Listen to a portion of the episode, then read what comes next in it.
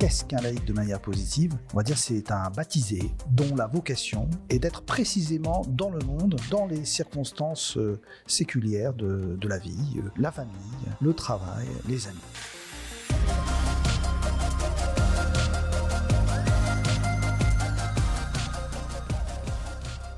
Bonjour et bienvenue à Parésia, votre balado qui prend le temps de penser.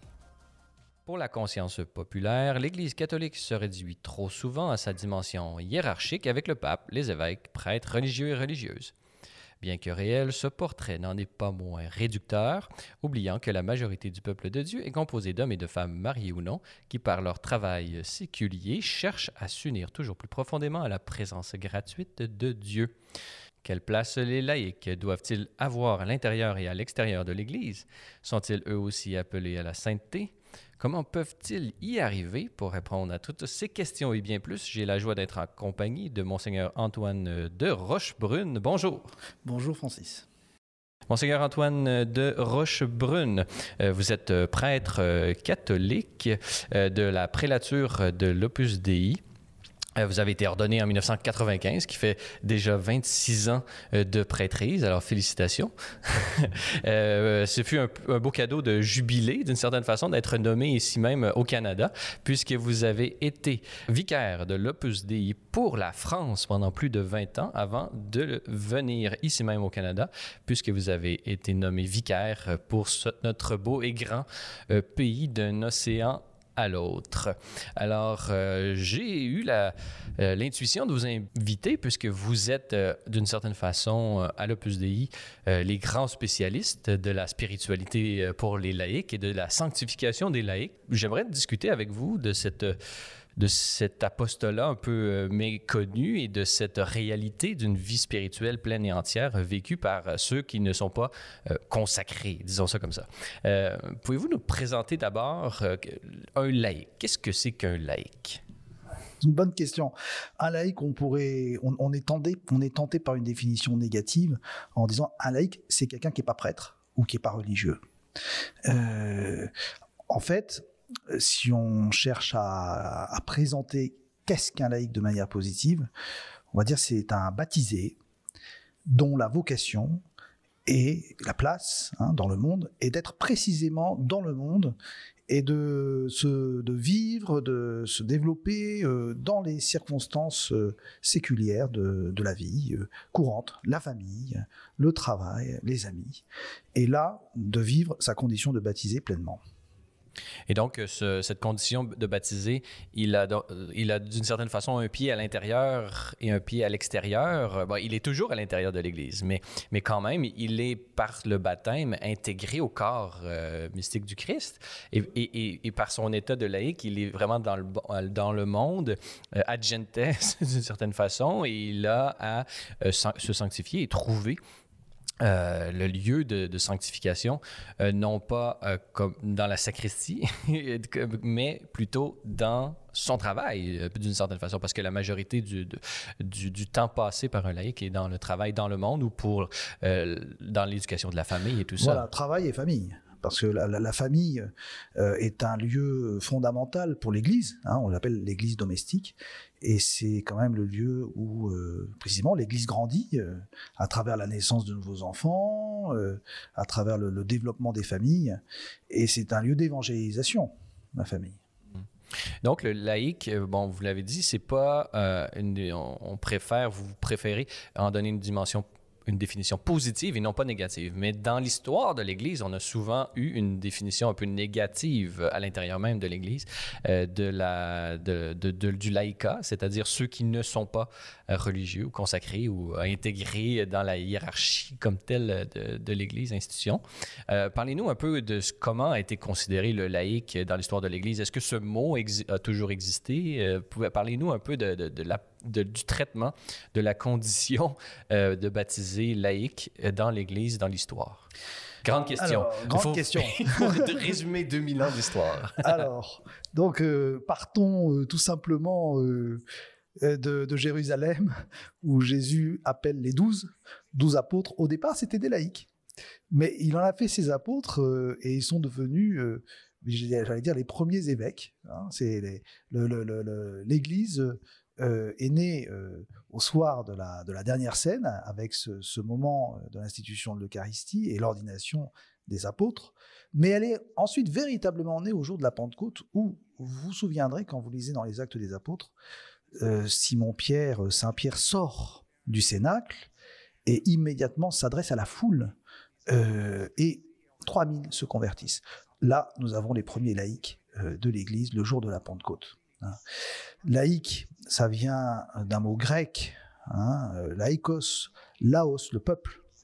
Donc il y a effectivement cette notion de peuple qui est euh, intégrante dans la condition des laïcs. C'est la foule, c'est le monde. Hein.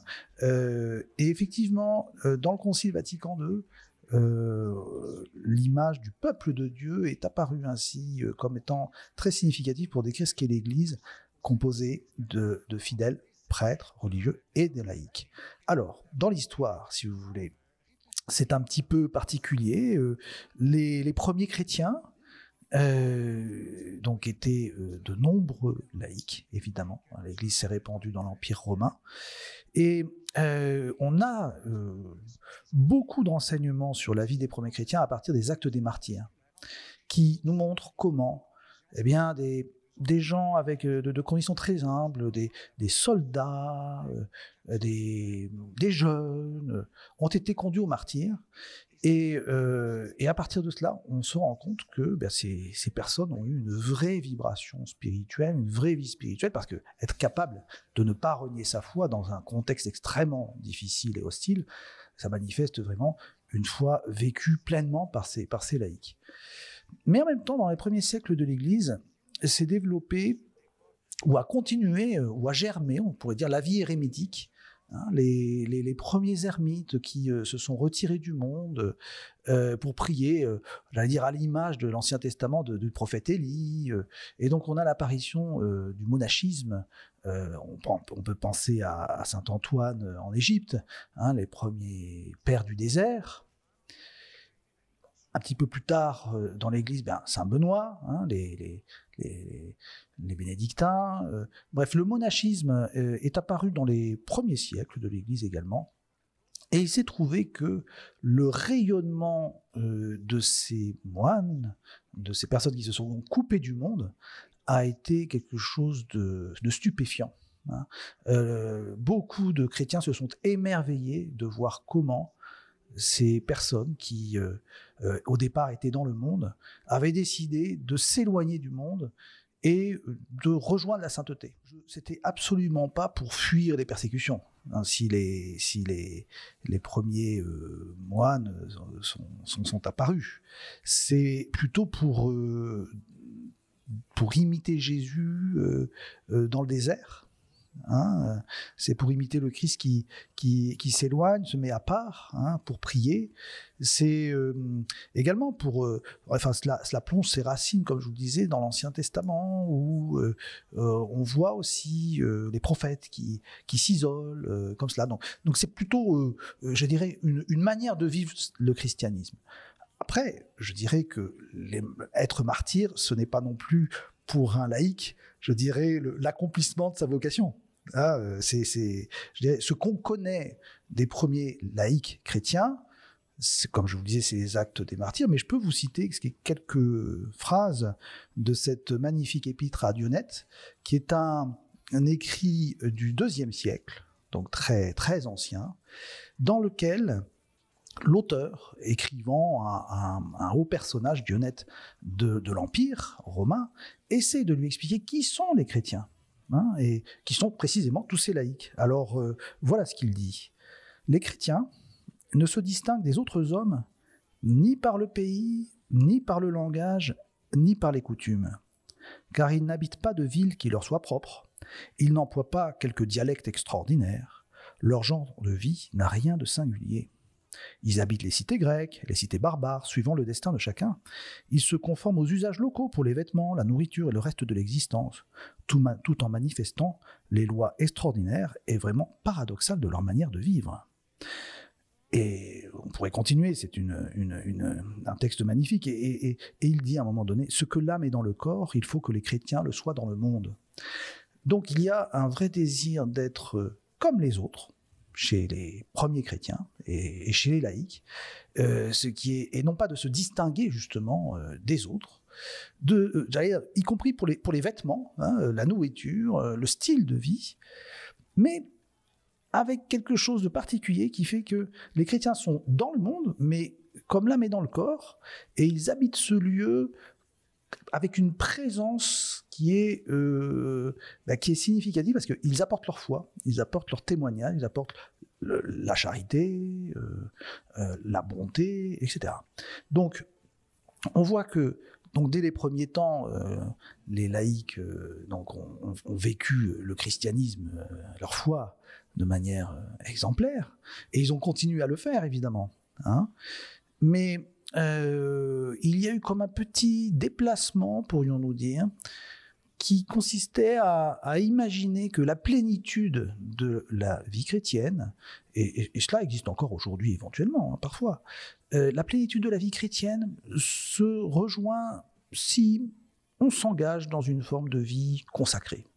Hein, euh, alors que justement, la plénitude de la vie chrétienne pour un laïc, c'est d'être laïque. Hein, c'est là. Et c'est significatif de voir que, euh, je ne sais pas si vous savez quel est le premier laïc qui a été canonisé, le premier laïc non martyr. Hein. Euh, c'est une petite devinette. Je dois dire que c'est pas. Je donne ma langue au chat. eh bien, vous savez, c'est euh, Sainte Homobon de Crémone. Vous allez me dire, mais qui est cet homme-là?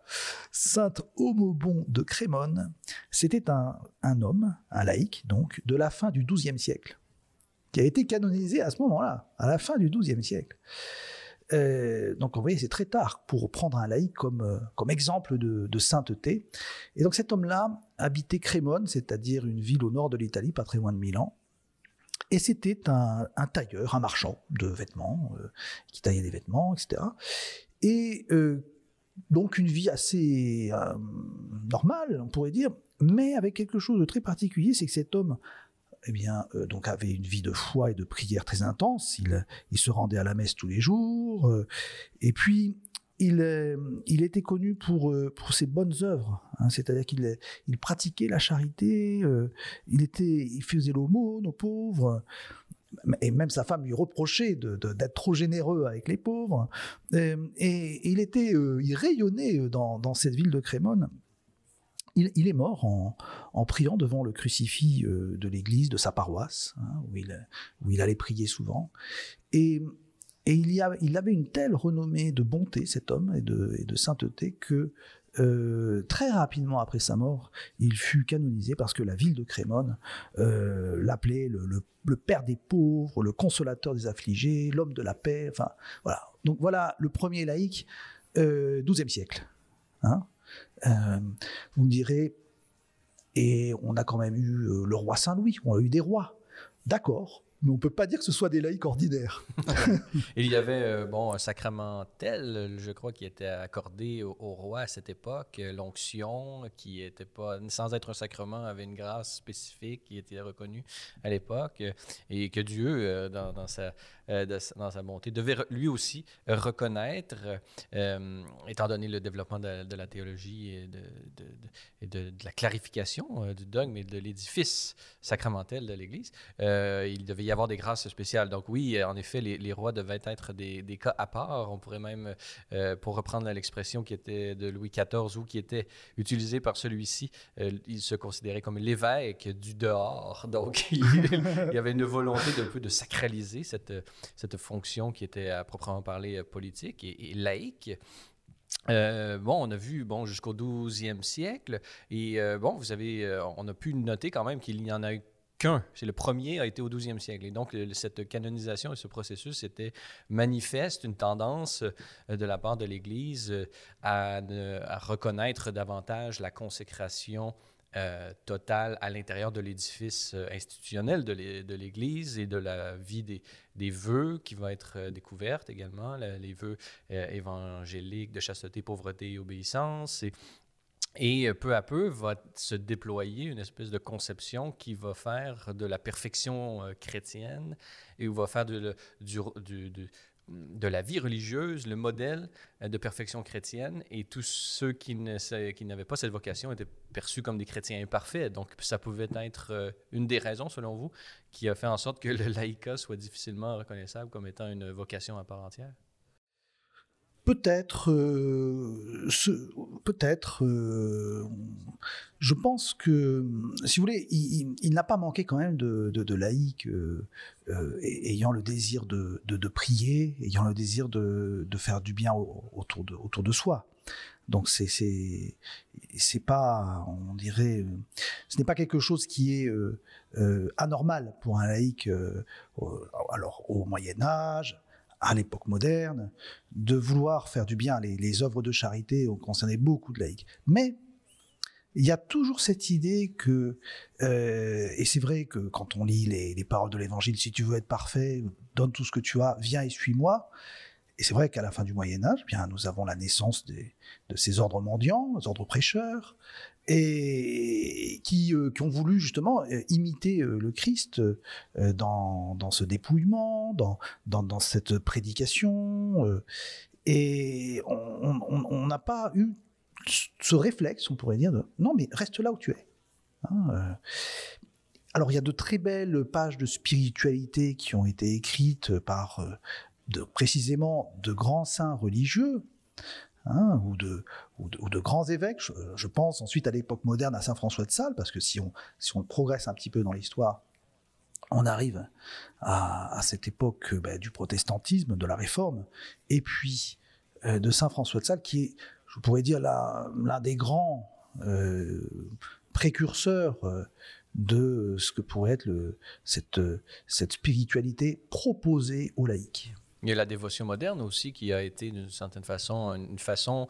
Euh, on, voit aussi que la vocation laïque, euh, elle est de, de, mieux en mieux reconnue au, sein de l'histoire de l'Église à mesure qu'on prend conscience de l'importance de l'individu aussi. Je ne sais pas s'il y a un lien à faire à ce niveau-là, parce que la dévotion moderne permettait à l'individu d'avoir une vie de prière intime et, et développer une relation personnelle justement au Christ à l'intérieur de l'Église. Et donc, euh, y a, est-ce qu'il y a un lien entre les deux, entre la découverte de l'individualité, de l'affirmation de, de l'individu dans la modernité et la reconnaissance de la, de la vie euh, du laïc?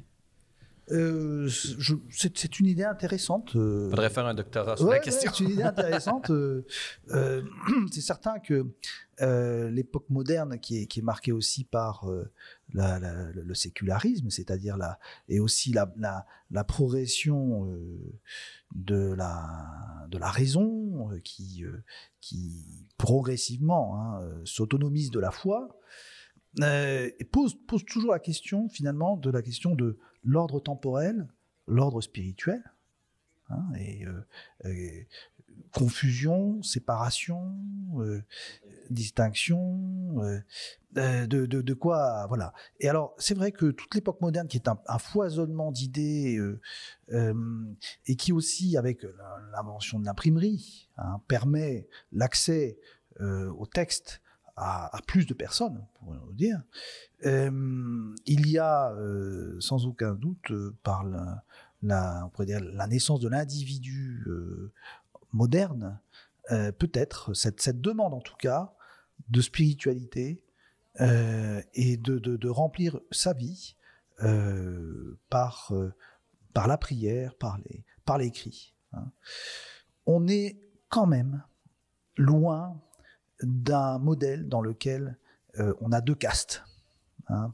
c'est-à-dire la hiérarchie d'un côté et de l'autre côté le peuple. Hein.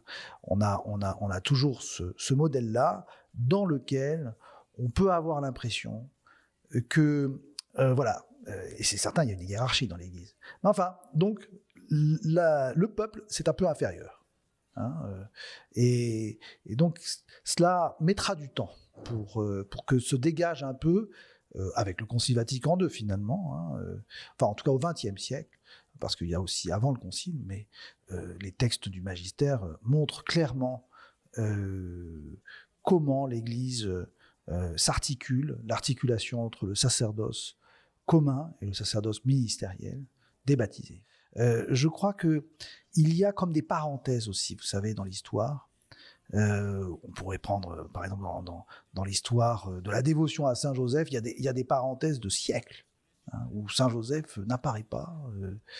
donc, donc il y a des réalités, si vous voulez, qui sont existantes, mais qui sont vécues, voilà, comme sous forme de parenthèses. Hein, et, ça convient à tout le monde. Hein, donc je pense qu'effectivement, euh, cette époque, hein, euh, donc, euh, dans laquelle l'Église apparaît comme étant extrêmement visible, comme étant un pouvoir face au pouvoir temporel, eh bien, la vie du laïc, hein, la vie des, braves gens, bah, se, développer, j'allais dire, comme, dans une parenthèse. Sans, sans difficulté, sans remise en cause, sachant que ce, peuple chrétien a toujours été l'objet de, l'attention de l'Église. Hein, c'est-à-dire que ben, toujours le désir d'instruire, le désir de, conduire vers la sainteté. On voit aussi tous ces efforts que font les, confesseurs pour, offrir les sacrements aux personnes. Enfin, donc il y a l'Église vit avec les laïcs, hein. mais je dirais comme une situation dans laquelle ben, tout le monde est content finalement. Et, donc il faut attendre euh, finalement l'époque contemporaine euh, pour voir, euh, et là vous avez, peut-être raison avec la naissance de l'individu contemporain, pour voir comment eh bien, les laïcs découvrent hein, au XXe siècle qu'ils ont la force du sacrement du baptême et de la confirmation, qui font en eux une vie euh, chrétienne tout à fait authentique. Je, peux aussi ajouter une explication à ce qui s'est passé entre le Concile de Trente, finalement, un concile post-protestantisme, hein, enfin de, réponse de l'Église face à la réforme protestante. Début de la contre-réforme. La contre-réforme, voilà. Eh bien, c'est que alors que les protestants attaque le sacerdoce euh, ministériel, la hiérarchie de l'Église, la hiérarchie ordonnée, euh, et, exalte, pour ainsi dire, le, sacerdoce commun des baptisés, l'Église, pour répondre, dit non, attention, l'Église est hiérarchique, il y a le sacerdoce qui est un sacrement, l'épiscopat, euh, et donc il y a cette réponse hiérarchique de l'Église face à la réforme protestante. Et peut-être que cette réponse forte hein, du Concile de Trente eh bien, a conduit à, mettre un peu euh, le sacerdoce commun des baptisés, là aussi, entre parenthèses. Hein. non pas euh, pour éliminer cela de la, foi chrétienne, mais, mais il, a été, il fallait le mettre en lumière. C'est ce qu'a fait le Concile Vatican II. Et ce, Concile Vatican II, justement, parlons-en, puisqu'il a fait énormément pour la clarification euh, le dépouillement d'une part, de peut-être de tous ces artifices qui étaient culturels et liés proprement au, christianisme tel qu'il avait été vécu en Europe. Et l'Église, euh, en ce milieu du 20e siècle, s'aperçoit qu'elle qu'elle doit s'universaliser. Et donc, pour s'universaliser, le gouvernement central a dû se déseuropéaniser d'une certaine façon. Et euh, donc, il y avait une, une, démarche de dépouillement, d'une part, mais de clarification. Et euh, le il, y avait un besoin d'assumer le développement organique du dogme qui avait été fait par les théologiens depuis, justement, le, début, le début du 20e siècle et peut-être avant. Et euh, même l'apparition de figures comme celle de Saint José Maria euh, a permis, avant même le, concile, de travailler, de préparer l'Église à reconnaître et à voir la beauté et la grandeur euh, de, la, vocation de, de. Alors parlez-nous un peu de, cet événement Vatican II et que, que viendra-t-il clarifier sur la vocation propre des laïcs? Alors, euh, le, Concile Vatican II, pour bien le comprendre, il faut le, mettre en relation avec le Concile Vatican I, qui est un, concile qui n'avait pas pu être terminé parce que euh, en 70, eh bien, c'est euh, Rome tombe hein, et l'unité de l'Italie se fait et le concile est interrompu en 1870. Et ce n'est que donc en 59 que le pape Saint Jean XXIII donc annonce l'ouverture d'un concile œcuménique, le Concile Vatican II.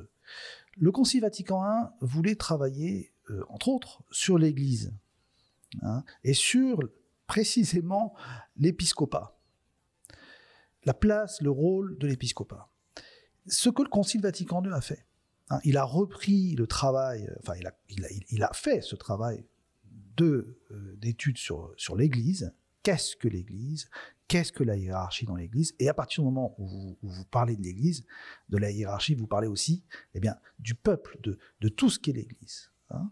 Alors, euh, le Concile Vatican II n'est pas uniquement un concile sur l'Église, hein. l'Église comme réflexion en interne et en externe, la position de l'Église face euh, aux défis du temps présent, mais la révélation chrétienne, les verbaux. Voilà, il y a eu beaucoup de textes euh, du, concile sur la liturgie, évidemment, hein, Sacrosanctum Concilium, euh, parce que, évidemment, entre 1870 et 1962, euh, hein, le, début du concile, il y a eu... Deux guerres mondiales. Voilà. et des développements. Et, des développements considérables de la théologie, des précurseurs du concile euh, de, tout point de vue, hein, euh, dans le domaine des études bibliques. Euh, vous citiez aussi par rapport au, au Saint José Maria, pour, pour ce qui est des laïcs, la spiritualité laïque.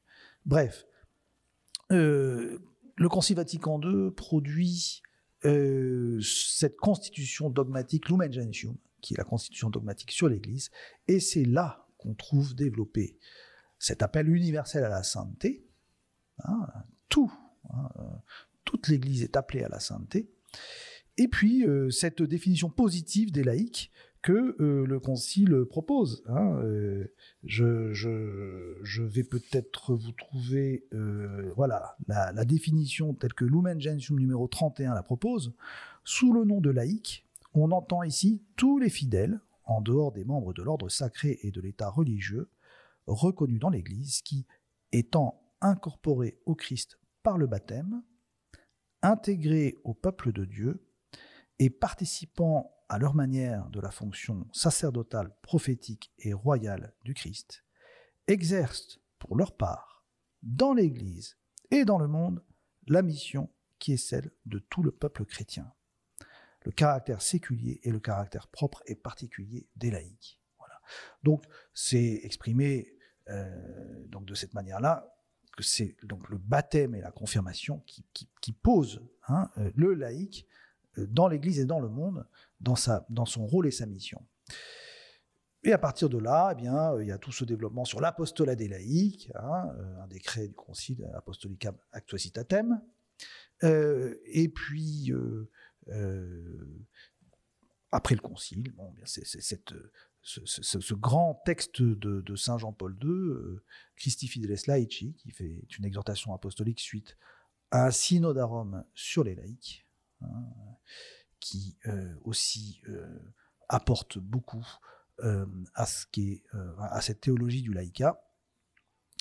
Le Code de droit canonique de 1983, hein, l'antérieur était celui de 1917, et également ça aurait été intéressant, je n'ai pas cherché dans le code de 1917 comment le laïc était présenté, mais dans le code de 83, là aussi, bien, on voit comment euh, bien, le, laïc euh, est, positivement euh, présenté avec sa mission propre dans le monde. chers auditeurs de Parésia, notez que pour en apprendre davantage sur Celles et Lumières Médias, avoir accès à l'ensemble de nos émissions ou documentaires télé, consulter notre grille horaire ou lire nos différents blogs, rendez-vous sur notre site internet au www.slmedia.org/fr. Vous pouvez également nous suivre via Facebook, Twitter et Instagram. Grand merci à tous ceux qui veulent bien nous laisser un commentaire sur votre plateforme balado préférée ou en s'engageant par leur mention j'aime ou leur partage. Enfin, notez que l'apostolat C'est les Lumières Média ne serait possible sans votre contribution financière. Pour faire un don, visitez notre site web au www.slmedia.org/fr où vous y trouverez toutes les informations sur nos différents programmes de soutien financier. Nous émettons des reçus pour fin d'impôt. Merci à l'avance pour votre générosité.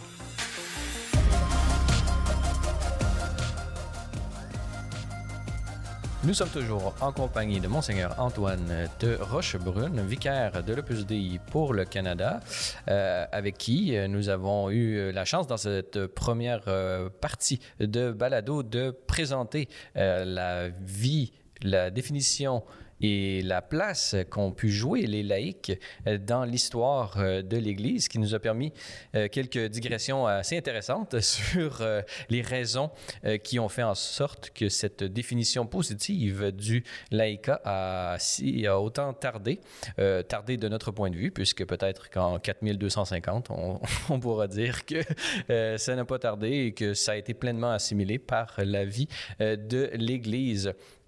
Euh, Vatican II, évidemment, a clarifié euh, les choses et a permis euh, le foisonnement de, nouveaux modèles de sainteté pour l'ensemble du peuple de Dieu. depuis le, le, Concile Vatican II, il y a eu de nombreux laïcs qui, sont, qui ont été canonisé et présenté à l'Église euh, pour euh, à l'ensemble du peuple de Dieu pour intercéder pour nous, mais également pour nous manifester comment l'Évangile peut être incarné aujourd'hui dans notre euh, monde. Ben justement, parlons un peu de, aujourd'hui. Comment vivre, selon vous, euh, cette vocation euh, de laïque, puisque vous êtes à l'Opus des professionnels de la spiritualité laïque. Dites-nous, dans votre expérience, ou peut-être même dans votre formation à l'Opus comment, comment est-ce qu'on on, on, vous forme, vous, prêtre de l'Opus à accompagner et à donner les moyens pour que le laïc puisse atteindre la sainteté? Monseigneur de Rochebrune. Souvent, les, prêtres, enfin souvent, même peut-être toujours, les prêtres euh, de l'Opus Dei euh, ont été auparavant euh, des personnes qui ont travaillé, qui ont eu une vie professionnelle active. Par exemple, vous, qu'est-ce que vous faisiez? Moi, j'étais ingénieur. Hein, donc, j'ai travaillé, travaillé, comme ingénieur. Et, donc, il y a une connaissance du, monde du travail qui, est, qui est là, hein, au départ. Euh, et, et, bien sûr, enfin, tout prêtre a été auparavant laïque. et baptisé. Son ordination est baptisée, par conséquent. Donc, c'est clair que euh, cette, et, donc cet, cet intérêt pour, euh, pour le monde séculier, c'est-à-dire ce qui est là, hein, sous nos yeux, avec la prise en compte de la vie des personnes, est absolument nécessaire, à, mon avis, Hein, pour bien s'occuper des laïcs. Il y a eu, euh, justement, dans l'histoire de l'Église, l'idée de pouvoir transférer, pourrions-nous dire, une spiritualité religieuse et l'adapter à la vie des laïcs. Euh, la, nouveauté de l'Opus Dei, euh, à mon sens, c'est de proposer aux laïcs une spiritualité laïque, qui n'est pas celle de, la vie consacrée appliquée hein, à, à, des, personnes, mais qui est de partir hein, de la vie de tous les jours et de, faire le constat, par exemple, hein, c'est aussi ce que dit Christy Fidelis Laici, que l'unité de vie est un point fondamental euh, dans, cette, euh, euh, dans la vie des laïcs, dans la spiritualité des laïcs. Je m'explique. Qu'est-ce que l'unité de vie? On pourrait dire deux choses. La première, ça pourrait être la cohérence de vie. Ce que je crois, je, vis selon ce que je crois. Hein. Mes convictions profondes, euh, bien, je, vis en accord avec ces convictions et je n'ai pas peur de les exprimer euh, dans la vie sociale. Hein. Mais l'unité de vie, c'est aussi le deuxième aspect. J'essaye d'unir tous les éléments de ma vie, c'est-à-dire de les sanctifier, hein, autour de ma relation avec Dieu. Et je cherche à puiser dans ma relation avec le Christ ces, ressources, cette grâce, hein, euh, cette énergie euh, spirituelle qui me permettra eh bien, euh, de, vivre comme un homme vertueux, hein, de, pratiquer le bien autour de moi et de transformer tout ce que je fais en quelque chose de, en une offrande agréable à Dieu. Voilà. Donc, cette prise en compte de, l'unité de vie d'un point de vue spirituel est fondamental. Et, je, si vous me permettez de continuer, je dirais le deuxième aspect aussi très important, c'est la liberté personnelle. Comment se caractérise un, un, laïc, eh bien, c'est un homme libre. Je ne dirais pas que les religieux ou que les prêtres ne sont pas libres. Non. Mais il y a quelque chose de, de la liberté du laïc qui est quelque chose qui est, qui est, qui est très belle. Hein, il n'est pas piloté justement par un organisme pour agir dans le monde. Hein, euh, euh, les religions ont une mission qui leur vient de leur euh, ordre, de leur, hein, et, qui, leur demande d'obéir à, une règle, à, quelque chose, à des manières de faire. Au bien commun de, de l'institution dans laquelle ils sont incardinés ou incorporés. Tandis que le laïc, lui, il est, il est dans son dans l'aspect séculier de sa vocation, il est pleinement citoyen. Donc, comme tout citoyen, il peut décider de devenir médecin ou ingénieur. Et une fois qu'il est devenu ingénieur, il peut changer de carrière, il peut faire d'autres choses. Donc, il est pleinement libre. Et même dans l'apostolat, ça doit avoir euh, certains bénéfices.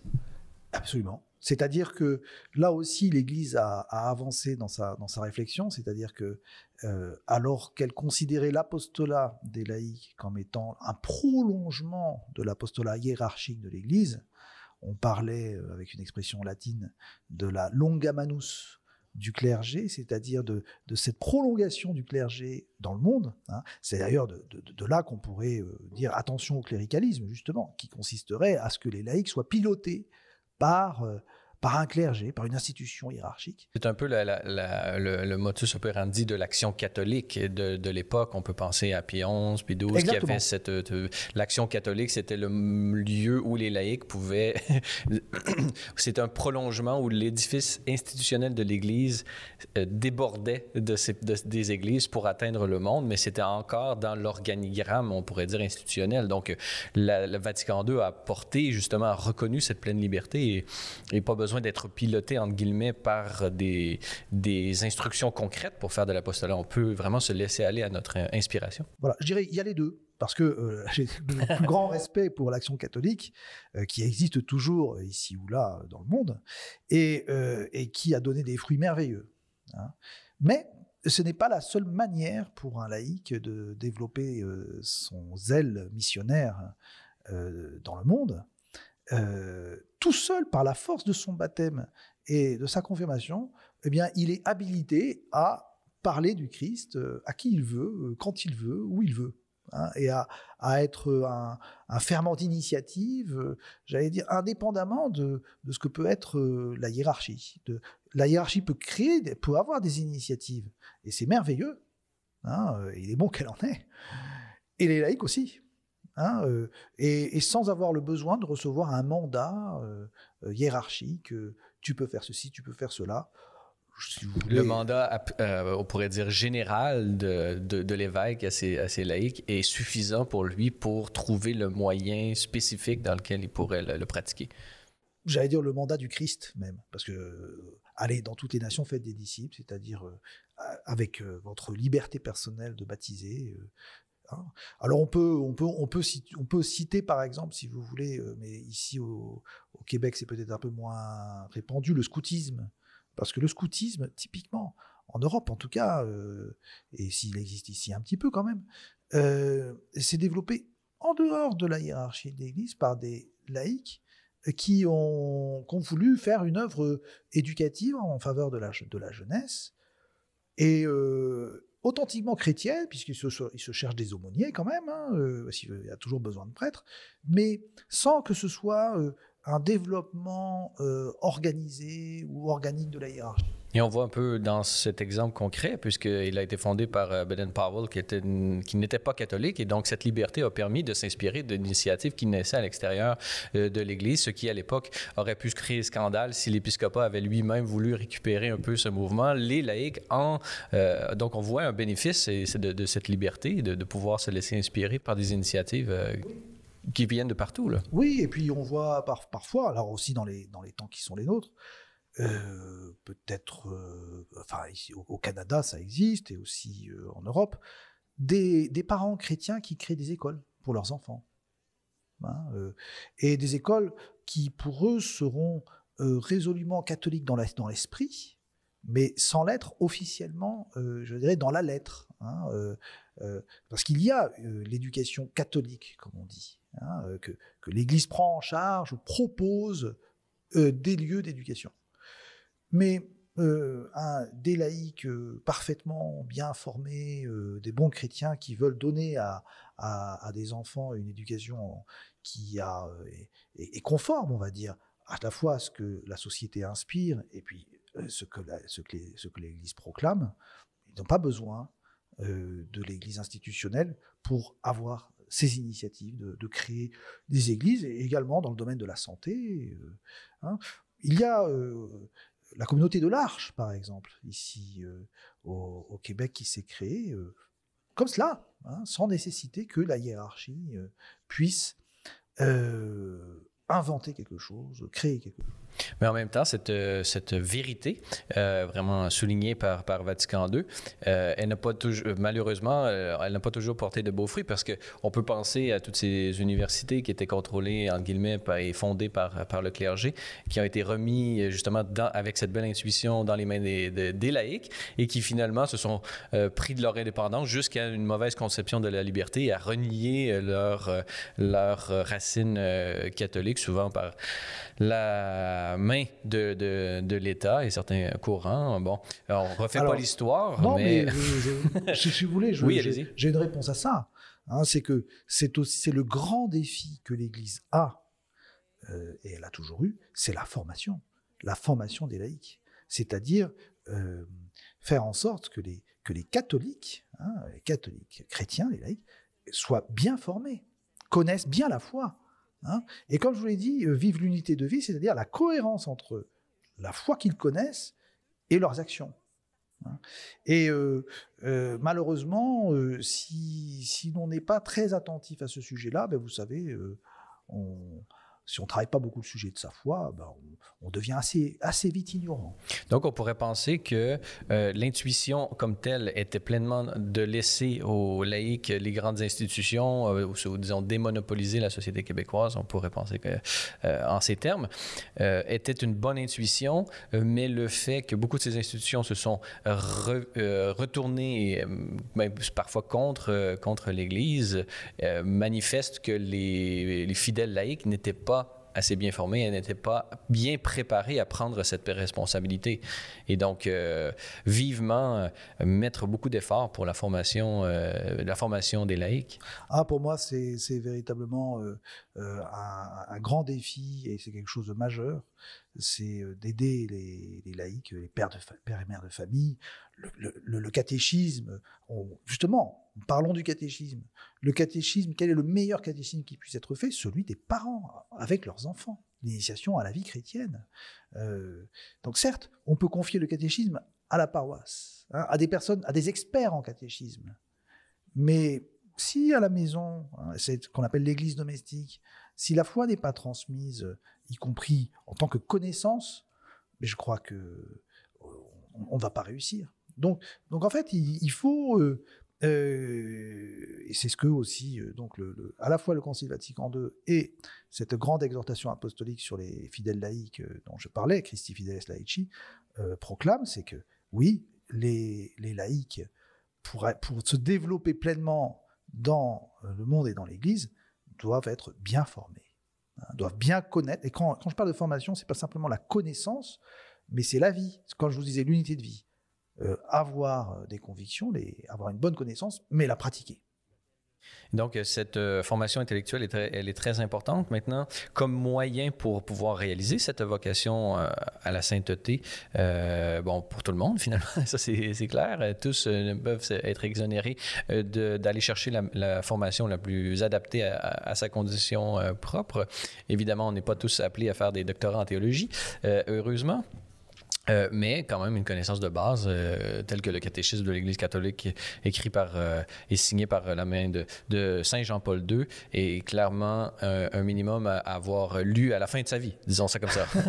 absolument. Mais même, si vous voulez, on pourrait, on pourrait demander, on pourrait faire un sondage auprès de vos auditeurs, mais qui a lu la Bible en entier, par exemple? Hein. donc euh, voilà, commençons par là, hein, déjà euh, connaître la Bible, euh, et puis pas simplement donc la parole de Dieu, mais effectivement le, le, bagage, le magistère, enfin ce, que dit l'Église, c'est-à-dire le catéchisme de l'Église catholique. Moi, je l'ai lu au complet, sauf le livre des Nombres. Il faudrait que je... un jour, le livre des nombres, je devrais me... Ça vaut la peine. Il est peut-être plus facile que le, que le Lévitique. Le. Lévitique. Les- mais, mais oui, oui. Mm. C'est quelque chose de, de très important de, de, de ne pas vivre. Enfin, je ne vais pas être méchant, comme des analphabètes, si vous voulez. hein. Un alphabet spirituel, il faut, il faut connaître la, parole de Dieu, c'est un trésor. Euh, et euh, Dieu sait qu'on qu'on a du temps à regarder les, les heures que nous euh, passons tous sur les réseaux sociaux et tout ça. Nous ne sommes plus, nous n'avons plus d'excuses. Nous devons nous former intellectuellement, mais parallèlement, d'autres moyens sont nécessaires pour vivre pleinement cette vocation à la sainteté. Et parmi lesquels se trouve la lecture de, la parole de Dieu, comme vous l'avez mentionné, mais également les sacrements, la, participation aux sacrements. À quoi ressemble, euh, à quoi ressemble la vie euh, sacramentelle de baptisé laïque? c'est ce que, ce que vous venez de dire est, essentiel. hein. Euh, parfois, justement, quand on pense à l'Église, on pense à l'Église hiérarchique, on pense à l'Église qui parle, mais il faut penser à l'Église qui sanctifie, au culte. Et, qu'est-ce que nous a donné euh, le Seigneur euh, Qu'est-ce qu'il a donné à son Église? Les sacrements. Les sacrements qui sont cette charpente qui, unit l'Église et qui fait grandir l'Église. Quels sont les sacrements que euh, le laïc euh, reçoit? Alors je dirais, euh, le laïc reçoit euh, une fois dans sa vie le mariage. hein, euh, il peut recevoir euh, dans l'étape de la maladie, euh, de la grande maladie ou de la fin de sa vie, l'onction des malades. Mais il reçoit euh, beaucoup plus souvent, hein, s'il le veut dans son existence, le sacrement de l'Eucharistie et le sacrement de pénitence. Euh, Saint Jean-Paul II a aussi écrit, une- c'était sa, dernière euh, encyclique, hein, l'Église vit de l'Eucharistie. Et si, et si pour Jean-Paul II, l'Église vit de l'Eucharistie, c'est que aussi chaque chrétien vit de l'Eucharistie. Et l'Eucharistie, elle peut être fréquentée évidemment toutes les semaines le dimanche, hein, mais également euh, en semaine pour celui qui, qui a le temps et qui peut euh, avancer euh, dans la, dans la sainteté, c'est-à-dire il peut, il peut recevoir ainsi la communion même chaque jour s'il le souhaite. Quant au sacrement de pénitence, l'Église demande de- d'y recourir au moins une fois par an, mais évidemment, on peut demander pardon à Dieu pour ses péchés de manière sacramentelle plus qu'une fois par an. Vous, avouerez, vous avouerez que c'est pas beaucoup pour demander pardon à Dieu pour toutes les, j'allais dire les bêtises, mais les péchés qu'on a Même pu le saint pêche sept fois par jour. Voilà. Donc, euh, on peut se confesser beaucoup plus souvent euh, qu'une fois par an et recevoir aussi euh, le- le- l'Eucharistie très souvent. Ces deux sacrements, qui sont les, les- les canaux principaux de la grâce de Dieu, c'est-à-dire de la, la vie divine qui se communique à nous, eh bien, toute l'Église euh, peut euh, les, vivre, hein. non seulement les laïcs, mais euh, les prêtres, les évêques, le pape, et puis tous les religieux. Je dirais pas plus et pas moins que les laïcs. Pourquoi les prêtres devraient-ils se confesser plus souvent que les laïcs? Mais on pourrait penser aussi que euh, une juste théologie euh, du laïcat pourrait être un peu la, charte de base de l'action pastorale de l'Église euh, à tous les niveaux, puisque la majorité euh, des fidèles et baptisés sont et demeureront laïcs, et la hiérarchie est, euh, est d'une certaine façon au service de cette dernière, au service de leur sanctification. Euh, et donc, euh, par exemple, la, confession, la majorité des, per- des- des personnes que vous confessez sont des laïcs. La majorité des personnes auxquelles vous distribuez et euh, le- l'Eucharistie sont euh, des laïcs, etc. et- etc. Donc, est-ce que nous ne devons pas, justement, euh, imprégner l'ensemble euh, des, des actions pastorales pour sanctifier et permettre aux laïcs de, de- de vivre pleinement cette vocation euh, au laïcat d'une certaine façon. Est-ce que l'Église universelle n'est pas appelée à devenir une grande opus Dei, pour la dire ainsi? Alors écoutez, euh, je crois, je crois pas que ce soit de cette manière-là qu'il faut s'exprimer. L'Opus Dei est un chemin de sanctification pour les laïcs dans le monde, mais je vais vous dire, heureusement qu'il y en a beaucoup d'autres, et avec beaucoup d'autres styles d'être chrétien. Euh, et je dirais, plus il y a de propositions euh, euh, dans l'Église, mieux c'est. Enfin, je veux dire, c'est toute la beauté de l'Église, c'est cette symphonie qui monte vers le ciel avec beaucoup de, de, de gammes de musique, de styles différents. et donc, c'est une merveille. alors, précisément, on parlait du code de droit canonique de 1983. Alors, ça peut paraître, ce que je vous dis là, on va sur les textes, mais, c'est important de, se dire, mais que dit l'Église, justement? Que dit le code de droit canonique sur les laïcs? Eh bien, il dit que les laïcs ont le droit, et ont des droits et des devoirs. Et vis-à-vis de la hiérarchie, ben, je, vais vous, je vais vous dire tout simplement. Selon le devoir, la compétence et le prestige dont ils jouissent, hein, les laïcs, ont le droit, et même parfois le devoir, de donner aux pasteurs sacrés leur opinion sur ce qui touche le bien de l'Église et de la faire connaître aux autres fidèles. Hein. Donc, les, les laïcs, enfin, je veux dire, on leur dit là, vous avez le droit et même le devoir de vous adresser aux pasteurs de l'Église Hein. D'ailleurs, c'est ce que, avec la démarche synodale de l'Église, c'est ce qui se passe. Hein. Le, Saint-Père demande à toute l'Église exprimez-vous, hein, euh, prenez euh, ce, droit de vous exprimer et de, parler euh, à vos pasteurs, non pas comme des syndicalistes, si vous voulez, parleraient à leur patron dans, dans une figure d'opposition où d'un côté on a le peuple qui voudrait faire la révolution face au, corps installé. Non, non, non, non. Et ça, on, parle d'harmonie.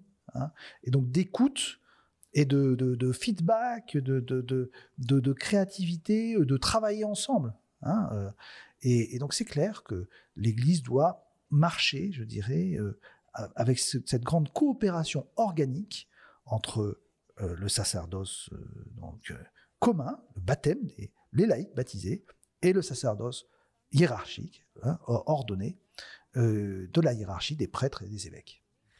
Puisque cet entretien euh, tire à sa fin, malheureusement, nous n'avions euh, qu'une heure à, accorder euh, à cet entretien. Monseigneur de Rochebrune, qu'est-ce qu'on peut souhaiter pour, pour l'Église et, et, les laïcs aujourd'hui? Parfois, je me, je me dis, qui écoute les évêques? Ben, Malheureusement. qui écoute les évêques?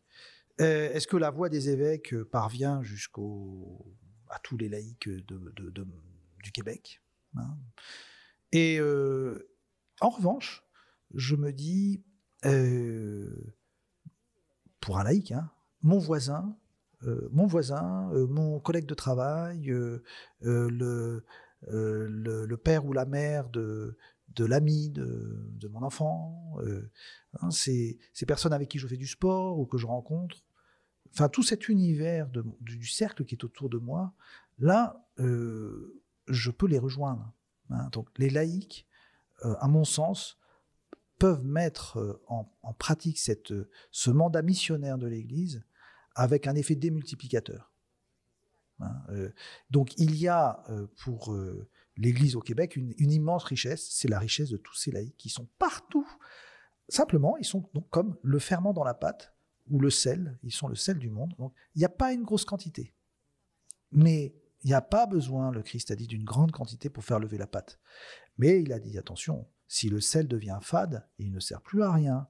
Donc si les laïcs chrétiens sont fades, sont, sont, sécularisés, embourgeoisés, s'ils ne prient pas, hein, s'ils, ne sont pas fervents, ils ne serviront à rien. Mais en revanche, s'ils prennent en main hein, euh, leur, vie spirituelle, leur, leur, vie de chrétien, s'ils se forment, eh bien, ils peuvent atteindre plein de monde par le rayonnement missionnaire autour d'eux, capillaire, normal, dans les relations d'amitié, dans la famille. Hein. Et, donc il y a euh, pour moi le, défi, c'est évidemment d'être ces disciples missionnaires dont parle le pape François et se lancer dans une mission, je dirais, spontanée, comme je disais, libre, hein, mais à partir, je dirais justement, d'une expérience vitale profonde de, de, la vie avec le Christ à partir évidemment bien sûr d'une vie sacramentelle et d'une vie de prière. Très bien. Alors, c'est ce que nous nous souhaitons à nous-mêmes, qui sommes euh, pleinement engagés dans cette mission euh, de l'Église et d'être envoyés aux hommes et aux femmes de notre temps. Monseigneur Antoine de Rochebrune, je rappelle que vous êtes vicaire de l'Opus Dei pour le Canada. Nous invitons bien évidemment nos auditeurs à aller, pour en connaître davantage, à aller consulter euh, votre site Internet, dont les références se trouvent sur notre site Internet au www.s lmedia.org barre oblique FR. Alors, Monseigneur Antoine de Rochebrune, joyeux Noël, euh, bonne Merci année beaucoup, 2022. Vous aussi, Francis. et très bonne année et sainte année 2022. Merci beaucoup. À vous aussi et à vos auditeurs. Voilà, c'est tout pour notre balado de cette semaine. N'hésitez pas à communiquer avec nous via Facebook ou Twitter si vous avez des questions ou commentaires concernant nos thèmes ou nos invités. C'est toujours un plaisir de vous lire et d'entendre vos réactions. Notez que Parésia prend une petite pause pour le temps des fêtes. En attendant, je vous souhaite à tous et à toutes un très joyeux Noël et une très bonne et sainte année 2022. Parésia, une production Celle et Lumière Média. Je suis Francis Denis et n'oubliez pas que la parésia de la foi doit correspondre l'audace de la raison. Allez, bonne semaine.